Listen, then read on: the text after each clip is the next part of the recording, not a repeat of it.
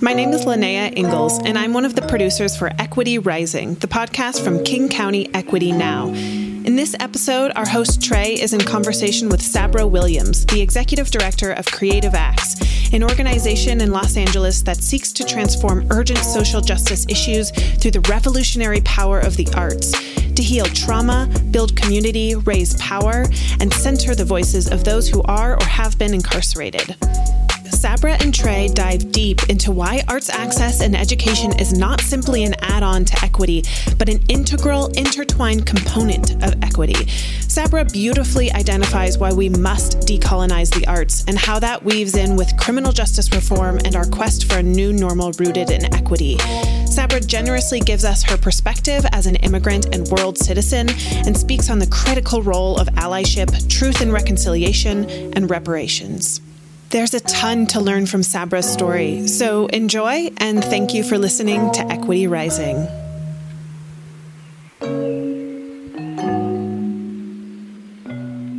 First off, let me just say I am so excited to have you, Miss Sabra Williams, on Equity Rising. You know, I get excited about these episodes because I get to learn so much about some really cool people, and so does the audience. And so I'm excited, you know, right here on Equity Rising, we really like to talk to equity makers across the world so that we can really connect. So I'm happy to have you on. Thank you again so much for joining us. Thank you. Happy to be here. Absolutely. Well, we have a lot to dive into. So let's get right into it here. I want to hear a little bit about your background, but before I go into it all, I got to ask, we call it first things first here. And so we got to ask, how are you taking care of yourself?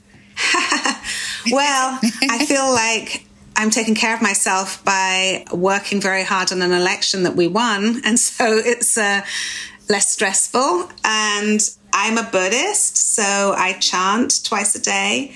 That's the main way that I take care of myself.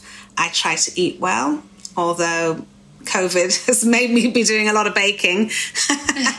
but yeah, I mean, I think I, I, it's my my Buddhist practice that really helps me. I always think of it like a washing machine. You know, you put all the dirty clothes in, and then it washes it, and it comes out all clean and ready to go again. So yeah, it's my chanting.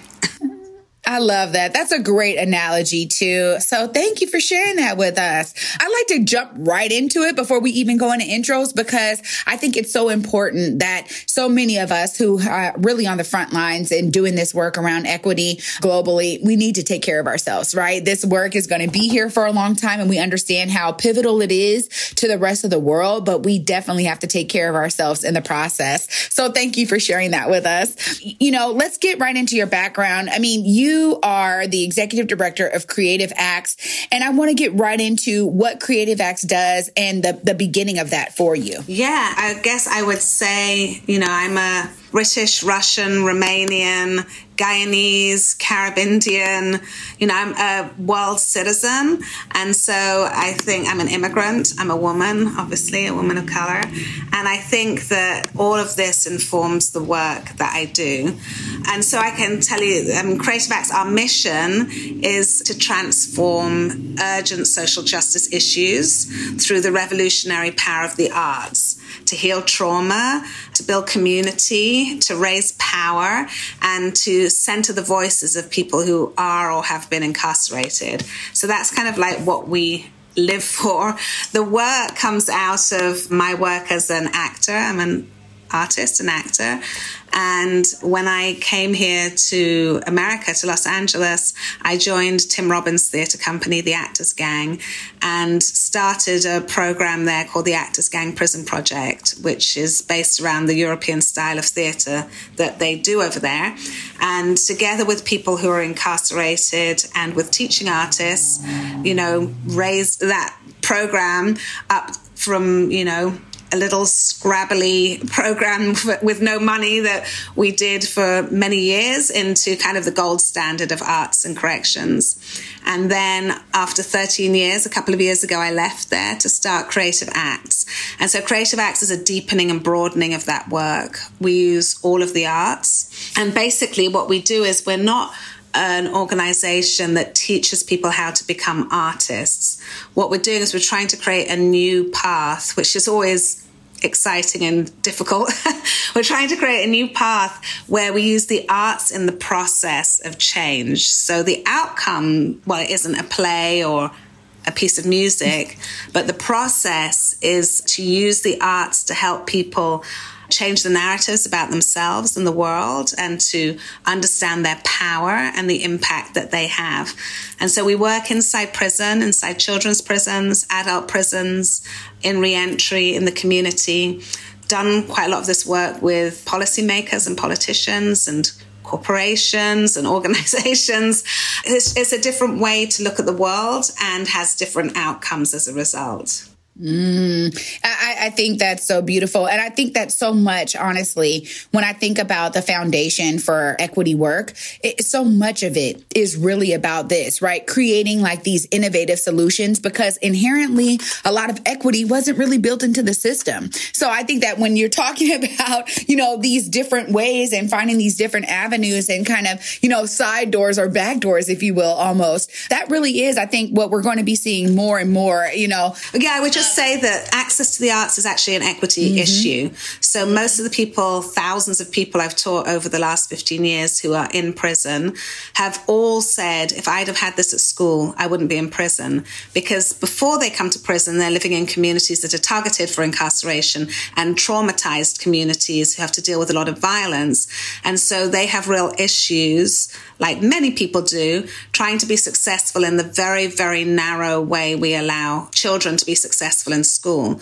And so when they have mm. access to the arts, not only are they able to heal, they're able to be successful. You know, they're able to achieve and to become better parents and to become prepared to be employed and all the things that we don't normally associate with the arts but lie in the power of the arts from the tools that the arts are given. So it is an essential equity issue, a mental health issue. Oh, too. I agree with you wholeheartedly. A truth true thespian here myself. So I really do. I agree with you. I think that even for myself, when I think back to my childhood and how, you know, theater and the arts really helped me understand my perspective kind of in this, you know, other global perspective of the world and how people see you in your local uh, municipality. So I think that's really important. And I think, uh, true artists would probably all agree with you in that regard. Um, or people who've had access yeah, to the arts. Yeah, like none yeah, of my none of my people have become artists, but they all deeply understand the power of the arts. Yeah, you know? yeah. I think uh, I'm so glad that you're, you're, actually mentioning it in this way. And what is it about your personal experience or your personal life that had you go from kind of like you know acting and understanding how important the arts was to really allowing that to impact those who are incarcerated? For me, I would say I've never seen social justice and the arts as separate. Indigenous communities and Native American communities, even in this country, understand the sacred importance of the arts just to being fully human. And they often view us as shamans, you know, they view the arts as medicine. And so I've always kind of grown up with that understanding. My mother also, she's was an actress and she's a director and she's always been very active in social justice. She was a hippie in the 60s and, you know, she like always took me on marches when I was a kid. So for me, there's never been any division. And I think I've really always understood the social responsibility of artists. What I didn't understand is how to make that real. You know, I didn't know how to. I came to this country and I heard about mass incarceration, and, mm-hmm. you know, I was appalled. And still to this day, I often think, that can't be right. I must be exaggerating. That number can't be right. You know, there's no way. And, you know, I'm super naive in that way. And so I think I saw this big thing and I was like, well, I'm just one small black immigrant woman who's an actor. How can I have any impact on that at all? all I have is my art. So, you know, let me make this proposal in prison and see how they respond to it. That's kind of how it started. It was, oh, it's still to this day, it's all an experiment. I always say this is a laboratory. We'll never have like, we'll never be like, oh, now we've got it. Yeah, now we're there. I love that you use that as it's a great metaphor because I think so much of our work is a constant, you know, you're you're constantly adjusting to what's needed. And so yeah, We're failing. So, you have to fail. Yeah, you have to be prepared to fail really publicly and really big and then yeah, there we no go. fear. Absolutely. Well, I want to ask you too because you know, you're really talking about how impactful arts is just in general and we know that there has been a long history of arts getting defunded, right? In public education spaces. I mean, really, like the investment in the arts has been, you know, a real domino effect. I want to ask you, like, how has arts funding kind of played into your role in really building creative acts? Well, I would say that, you know, since the 19 like 50s, maybe earlier in America, since the WPA, the arts have not been properly funded in this country. And that is because in this country, we only understand the arts as being for artists or for entertainment. That's why we don't have the arts in the core of the school day. And so the arts have historically been last in and first out. So part of the responsibility of artists is to change that narrative. And we do that by making sure that we don't make the arts exclusive, you know, that we are really responding to our communities. So that what we've seen, you know, at this time of Black Lives Matter, when a lot of arts organizations have issued Black Lives Matter statements, is that their work on their stages or in front of their cameras or in their production or on their boards don't look like the communities that they serve. So we will never understand how to make the arts central to this culture until we decolonize the arts. The arts are white and male generally in this country and you know very much about making money to say. Oh. And so, you know, that's a white supremacy view of what the arts can be. And so, basically, my responsibility as an artist is to actually you know, walk my talk. And that's what we do at Creative Acts. So we don't just talk about using the arts every day, we also do it. You know, most arts organizations are super corporate. They sit around a table talking about what they want to do with the arts or discussing a new season. But that could be Unilever, that could be any corporation. They they all sit around tables talking about how to change things. As artists, we have to use the arts in the process. We just take the table and throw it out the window. So all of these, you know, our request for funding and our demand that people understand the importance of the arts starts with us. Are we doing it?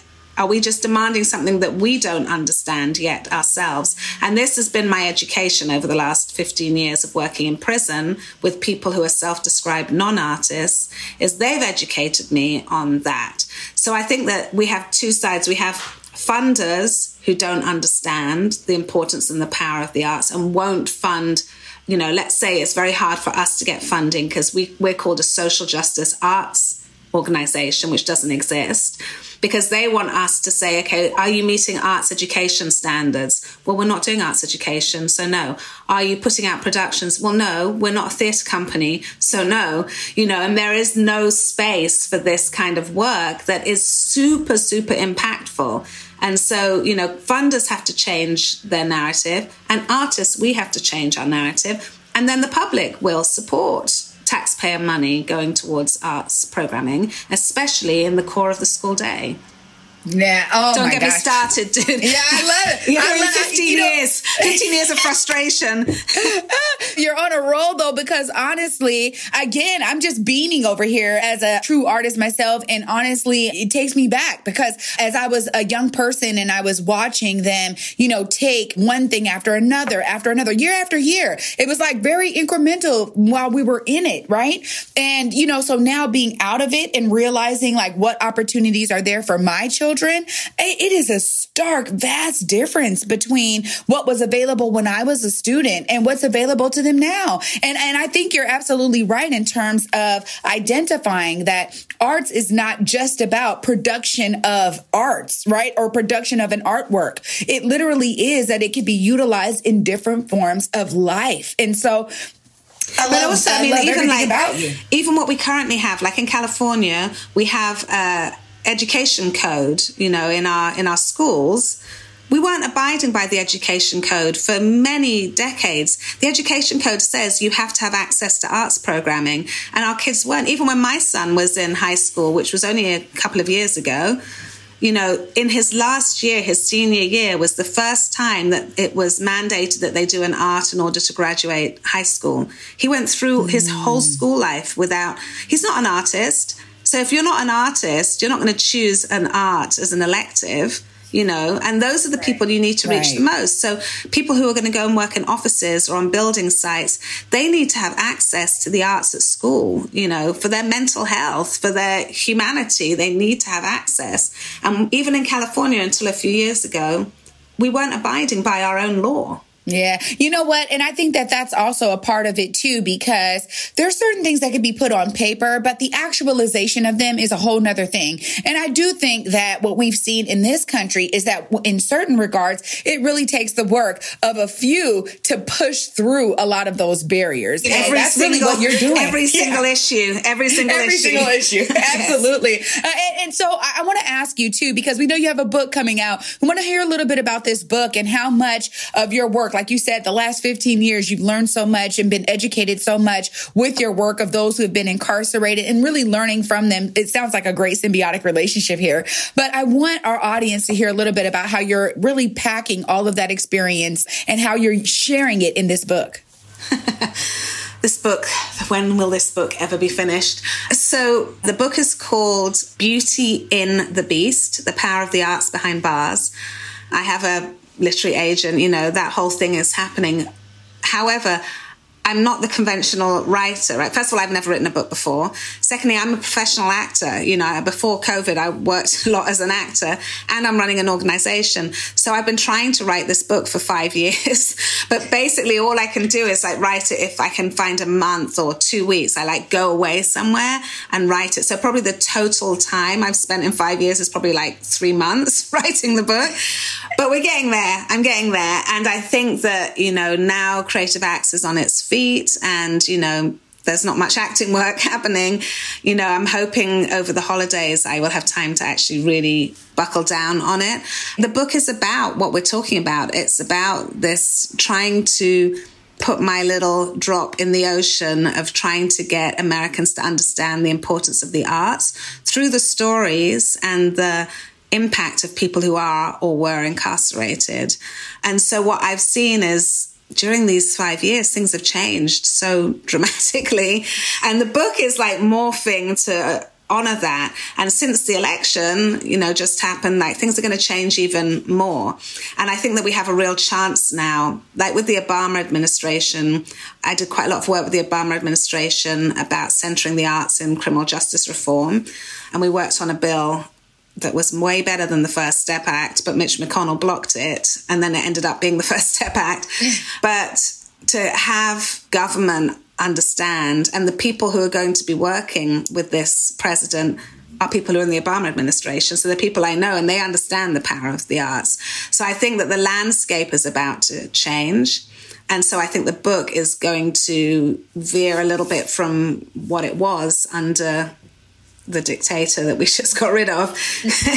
You know? So yes i mean i think you know there is like there was in the obama administration an opportunity for real criminal justice reform. In la and in california we really are doing that. You know we just passed a bunch of legislation. For instance people who are on parole can now vote for the first time. My brothers and sister activists in la county passed a prop that is going to put a lot of funding into you know alternatives to incarceration. So these things are starting to happen and it's getting better than it was. We have the lowest amount of people in state prison in the last 30 years right now because of covid. But you know i still i think that as we go forward while this book may morph a little bit the center of it the spine of it is still the importance of the arts and access to the arts for equity for people who systems impacted period yeah, period. I mean, I agree. Uh, and you know what? I think that you're absolutely right when it comes to the ways that maybe this country has understood the arts. It has been very narrow, you know, the, the, the scope in terms of the impacts that the arts really do have on lived experience has not been understood widely. So I love hearing you talk about these trends in terms of like understanding that. And, and I got to veer off a little because I want to ask you a little bit about how was it for you to work with the Obama administration on something that was, you know, so monumental and such an epitome of your work? Yeah, I mean, I don't know about it being a pity of my work. Thank you. um, I think that we started working with the Obama administration through the Department of Justice because Eric Holder, when he was AG over there, he wanted to take a different approach to criminal justice reform. So he was looking for approaches that were unique or creative to try to really have an impact, which is kind of amazing for an attorney general, you know, top cop to think about. And so they reached out to us and asked us to come and have a meeting. And so Tim Robbins and I went there and met with him and had this I mean, that administration, there was a lot of things wrong. There always are with every administration because it's not about them. It's about giving us a landscape to make change. So the landscape they gave activists was very profound and significant. And so we had this amazing meeting with Eric Holder and his staff, which, by the way, were all nearly all people of color and all women which people don't know much about that.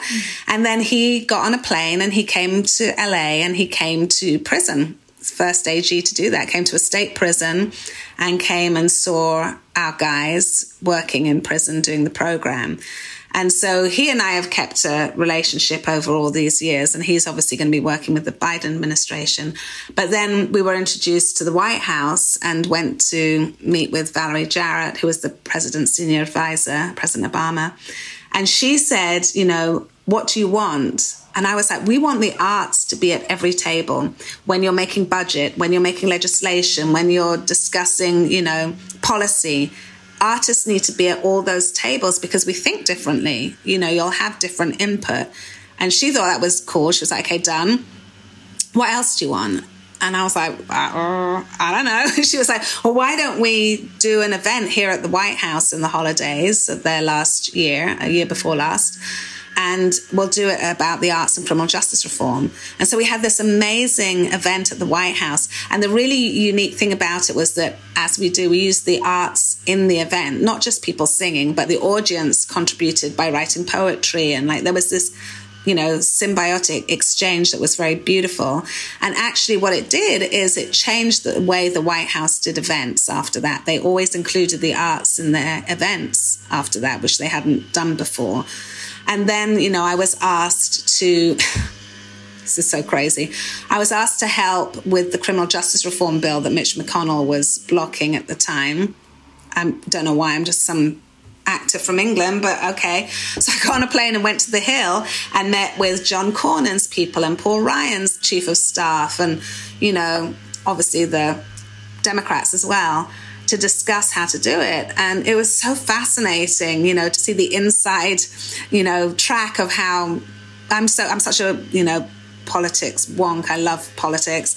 It's just interesting. And so to have, you know, like them being like, can you get more co-sponsors? If you get more co-sponsors, I promise I'll ask, you know, McConnell to take this to the floor. I was like, I feel like I'm in an episode of Game of Cards right now. How did this happen? But anyway, what happened is that I was able to get the word arts into the bill because it's a federal bill, so it's not state, obviously. But they were talking about mental health and substance abuse and all these programs that they were going to make, you know, written into law. And I was like, well, you have to include the arts in that. And they were like, oh, no, no, people love the arts. No, well, we'll, there's an understanding that we'll do it. And I'm like, that's how the arts always gets left out. We have to have it in legislation. So the word arts did get into the bill. And then when they made the First Step Act, the first thing I did is run and look at the bill and it's still in there. They must have forgotten because it's still in there. So I think that, you know, this, for me, it was such a, an awakening because in my country, in the UK, you can't just rock up and you know partner with the Obama administration. Like they're not going to let you into Downing Street or to the House of Lords to just you know help write legislation, you know. it's just not like that because we have a class based society. But here, it just really taught me as an activist that you really can reach anybody in this country. That's one of the great things about America that you really can have access and you really can make an impact. So you better be ready because they're serious when they come and talk to you. You better be ready, you know, because you, yeah. you know, and also bring people with you that, you know, for me, the only reason that we were at the White House, the Department of Justice, on the Hill, the single reason why any of that happened is because people who were in prison did the work. They did the difficult work that even us, that now we're going to have to do as a country, we don't want to do, all this self reflection and transformation. They did it. They did it in the hardest circumstances. And then not only did they do it in there, they came back and I still get calls. You know, I'm in my office seven years after leaving prison. My boss is driving me crazy. I want to punch him in the face and I'm using all, everything that you taught me so that I don't do that. You know, and then we have people who are literally one step out of prison. They train as teaching artists and they go back in as teaching artists to train while they're also working in construction. You know, I mean, it's like entirely because of their courage and resilience and persistence that any of us get to do any of these things. Uh, you know what? I agree with you wholeheartedly there. When you really are, you know, connected to the community you're serving, no matter who that community is, you really see the beauty really within that community, right? And so I love that. That's I the most joy I get in my life is working in prison. No one believes it, but it is because we, you know, one of the things that I really try to instill in myself and in our teaching artists from the beginning was we're going in as partners. We're not professors. We don't go and fill empty people up with information or help them. We're not saviors. This isn't colonization, you know. We go in as partners. Here we have a proposal. They take the proposal, they make it better, they tell us where it's not good, and they help make it better, you know. Like that real kind of give and take over the last 15 years that's it. That's like yeah. that is joy. you know? Yeah. You know, this is why what what I say so much this work is so relational. I think that you're right in that regard that that that's when you bring the most out of any situation is really when it's not trying to look at it as a transactional thing and really that that kind of relationship. I love how you just said alongside them. I feel the same way in terms of community work here that so much of it needs to be centered on community voice and making sure that particularly community members members are at the center of this, right? And not the lead. Like we're just here to make sure that this is being amplified. So I, I and also I, just I, to like make the path for them. That my organization will be run by somebody who's formerly incarcerated in five years. You know, they're like we send to them. I'm like trying to do the you know use my privilege and my platform to create a path for them so it's smoother for them when they come and they run this organization yeah, yeah, I love that. And, and you know, you you mentioned something too that I think is so important because your perspective is different because you're an immigrant. And I have to ask you about this. I mean, specifically, we've seen so much in the last 4 years in this country with regard to this kind of American nationalism and how it can kind of sway on both sides, right? I mean, there's this beautiful piece of it like, you know, hey, we want America to be that beacon that it claims to be, right? How do we make it so? So a lot of folks on the ground are are saying that same thing, right? And then you have those who are like, hey, it was never that. Let's actually bring it back to reality. So I'm going to ask you a little bit about the intersection between, you know, you understanding life outside of America, right? Not being a born American and, and how that really inspired and affected your work. Yeah, I mean, for me, it's the same as you would be in my country, right? When you were born and brought up somewhere, you can't see your own culture clearly. So that's a gift to me as an immigrant here, you know, is that I have a different eye on this culture, especially being European as we used to be in the UK. You know, like it, I, I always identified more as a European than as just a British person. And, you know, that kind of European culture, first of all, really deeply understands the arts and centers the arts. And, you know, secondly, actually understands what socialism and communism are and the difference between them. And that most countries, including America, are socialist countries. This is also a socialist country, probably in a different way than in Europe, but, you know, it is also socialist. And so people hate that. I'm going to get a lot of letters and comments about that because you don't understand what it is. It's it's not communism. And so I think that you know what I was able to see when I came to this country. One of the things I do a lot is I always ask why. I, I drove my teachers crazy and now and my parents, but now I do it internally. I'm asking myself, you know, why is this like this? Why is America like this? And there's the obvious things like American exceptionalism. There's the crazy thing of America being number one News America, no other country is in that competition. That competition does not exist. There is no number one country. It's just a different country doing the best it can. So there's that, which is, you know, damaging. And then, you know, the fact that until a few years ago, less than 20% of Americans had passports. So people aren't traveling, so they don't have any other experience apart from America. And then extremely damaging, you don't learn about anything about world history or world geography in state schools till 10th grade. 10th grade, that's shocking to me because by then the indoctrination's very, very deep. You know, America first, America the Great, all that stuff. And then you don't have any decent access to world news. Uh, where do you get good? I mean, I know where because I'm from there, you know, so I like have different access. I've grown up with world news. But when you don't have, when all of those things are there, no travel or, you know, not many people traveling, very, very, very indoctrinated education, this crazy thing about number one, American number one, American exceptionalism, no world news, that is rife for somebody like Trump to come in and to play on all of that. And, you know, the bogeyman that is the other. And, you know, I'm proud to be a world citizen, and here that's considered something terrible, you know, like the world order or whatever. So I think that as an immigrant, being able to see those things more clearly because it's not my country. And then the other side of it is, you know, hearing what America thinks it is, you know, home of the brave, land of the free, all of that stuff, and understanding that it has never been that. But what if it could be that? And the only way that it's going to be what it says it is and has never been is to go through a process, a process that is truth and reconciliation in essence. But the hard bit about that, everyone loves the reconciliation part or transformation part but nobody likes the truth part. And the truth part, you cannot have the good bit without going through. You have to go through the truth bit. And so the truth part is where immigrants get to step up, is where people who are incarcerated get to step up, is where BIPOC folks get to step up, where especially Native American people and Black people, because we have an indigenous genocide that has never been accepted or acknowledged, and we have never dealt with slavery. So we have all the tools to do the truth bit, but that would require the people who have the power and the advantage to, first of all, understand that, and secondly, let it happen, which will mean giving up some power and yeah. also being prepared to self reflect. And when people are in power, they don't have to or want to self reflect.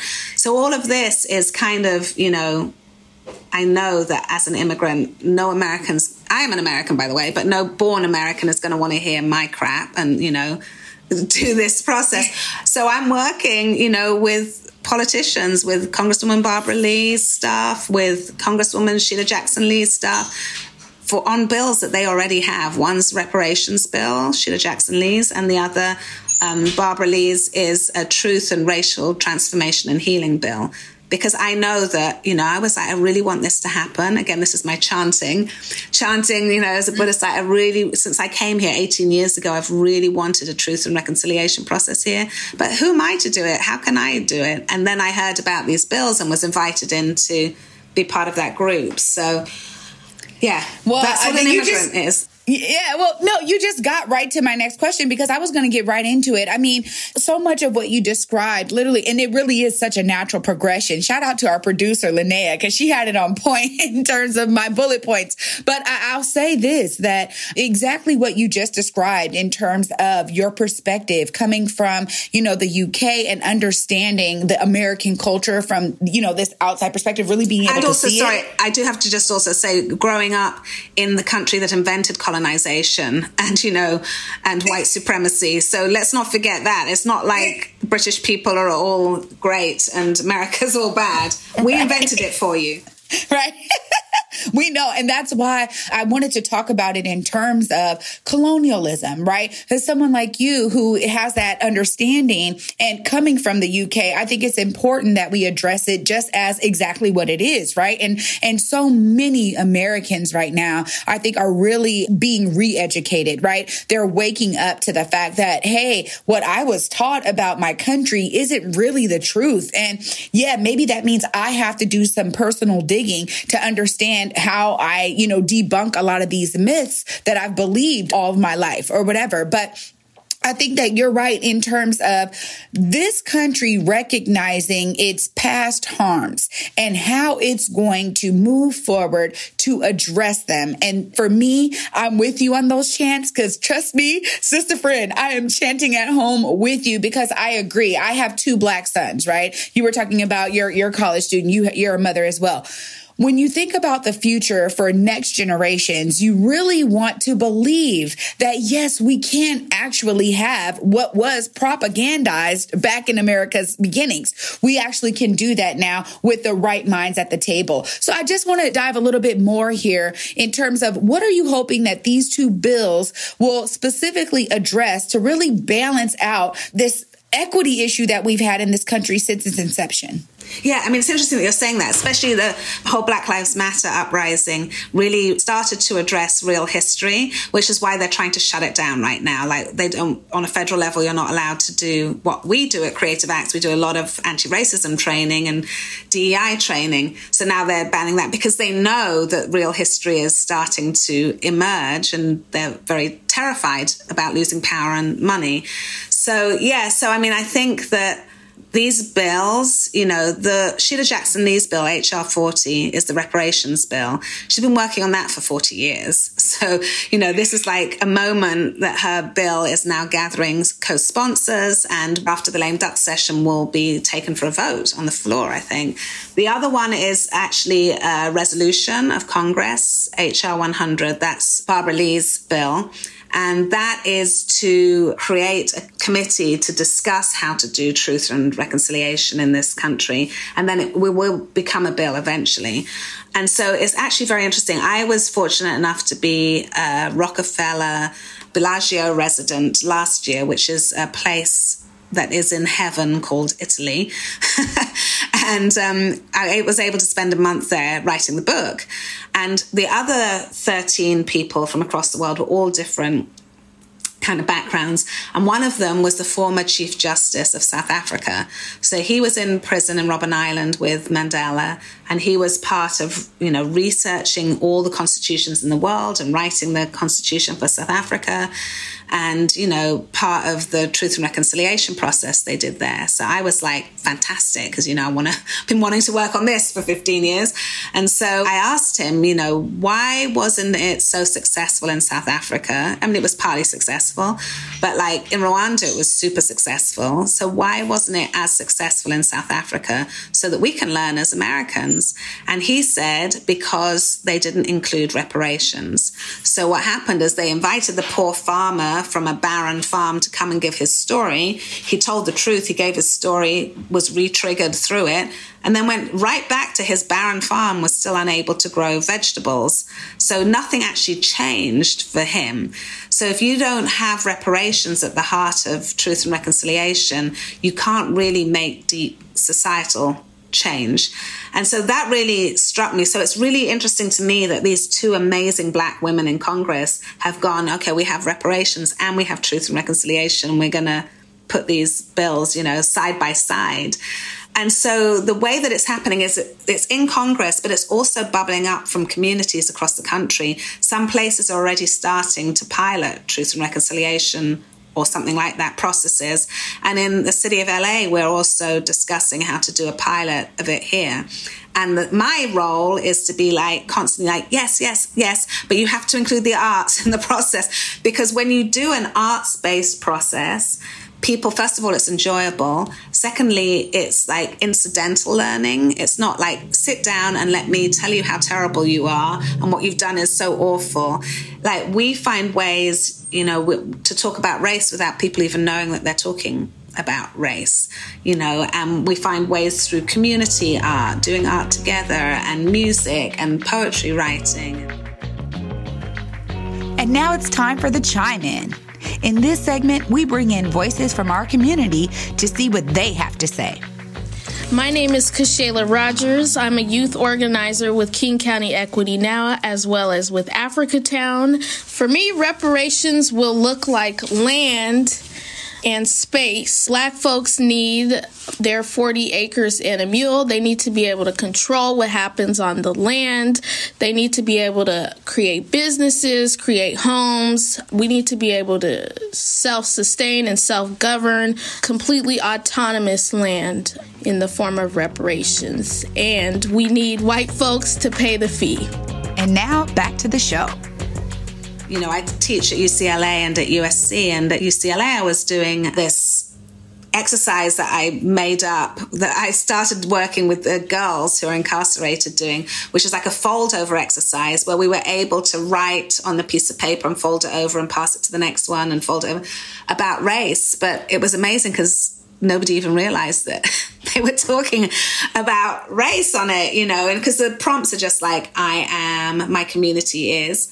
And then it was really beautiful when we did it at UCLA because this black woman, there's this like big black woman from the hood who like stood up and she was like, I want to read. And so she took one out and opened up to read it. And it started with, I am a privileged white woman. And it was so beautiful because the way that she read it, she was, right? She was that person. She was all of the people. She was all of the communities at that moment. And so this is like one way, one idea that the arts can give to have these very deep conversations that you don't know you're having.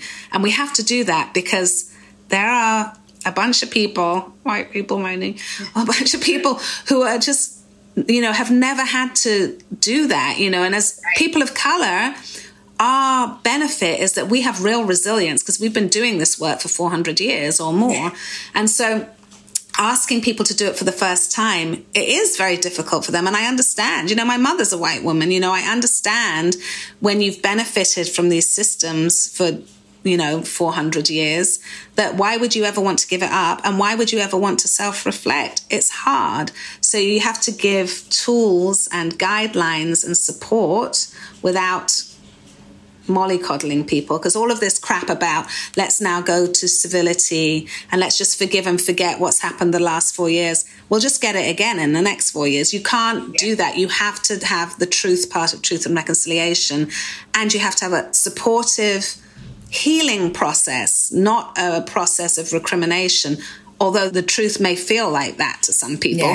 Yeah. yeah. Yeah. I mean, you're, you're, you know, this is exactly why so much of it has been about, okay, you know, folks out in the streets and kind of like this collective awakening. A lot of people don't know. A lot of people have been living in their bubble. And you have mentioned something too when we were first talking about this interview, and about setting this up, about how important allyship is really in that process. So I want to get into that because I think exactly what you just described, it really is about folks understanding that right now is the time to begin to think about things differently and bring in the opportunities for more of this allyship. But I want you to get into a little bit of that.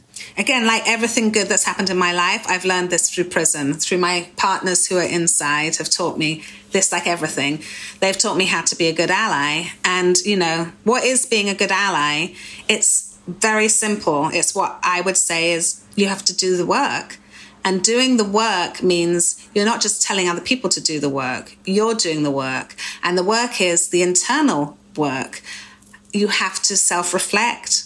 You have to take responsibility and be accountable. You have to come through. You have to have, you know, integrity, all of these things. And if you don't have them now, you have to have the tools to build those things. You have to have tools to build resilience. And that's what I'm talking about with the arts. And so I think that the reason that people first of all, they're often blinded to the fact that they're not good allies. They think they're being good allies, but what they're being is saviors, particularly in prison. You know, when you are working, I'm just going to take prison as an example. When you're working with people who are systems impacted, you don't know their lives. You don't know what it was like before they came to prison. You don't know what it's like when they're in prison. So to come in with an assumption of you have something that you're going to teach them as opposed to you have tools to begin a conversation, a back and forth conversation with them. And I'm not talking about a verbal conversation, I'm talking about physical conversation or an emotional conversation, then you are causing damage. You are colonizing, recolonizing these people. So people don't realize it and they get super hurt when it's pointed out because they're like, I'm doing this out of the goodness of my heart. I'm not getting paid or I'm getting paid very little. I've worked so hard to build this. And I think that the issue is not that. Yes, all of that is great, but don't you want it then to create value and not to have harm? And here's how it can create value because just because they're not telling you, Black people talk among ourselves. We don't tell you necessarily everything, but you know, like if you're harming, people know that and people feel it, even if they can't articulate it. And so, you know, to me, we kind of have to build an ally school, which is what we do at Creative Acts. We train people how to be allies while continuing to train ourselves. And that's the thing I think that people I've noticed in this whole Black Lives Matter movement is that for the first time, I've seen people of all races marching together in this, the most segregated country in the world. You know, most countries don't have Chinese people living there, Black people living there. Most places don't do that. That's uniquely American because of redlining and slavery and the other things. So, you know, to see this, this movement with, you know, so many people of different races together was super exciting. But, you know, again, as Black people, we're like, do they have the resilience to come through for more than this COVID time or more than the month of March, you know? Yeah. So I think that, um, you know, the lack of resilience is because all this emotional stuff is coming up underneath the surface by having exposure to things that people didn't know before. And that's where my work is that, you know, in prison, we work with an awareness of the four base emotions happy, angry, sad, and afraid.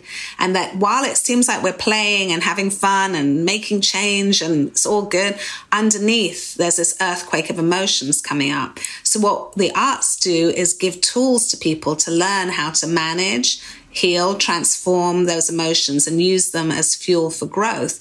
And so that's what people need. That's particularly what white people need right now is an ability to gain tools for the hard fight ahead. Because, like I say, we're not like perfect in any way, but we do have a lot of tools to cope because we have had to. You know, when you have to sit and give your kid the talk when he's 13 years old after Trayvon's just been killed, murdered, you know, you have to learn resilience and emotional tools to be able to deal with that when his best friend's mom doesn't even know what the talk is. You know, that is like, it's not like we haven't been doing work and we, there's not work for us to do as well.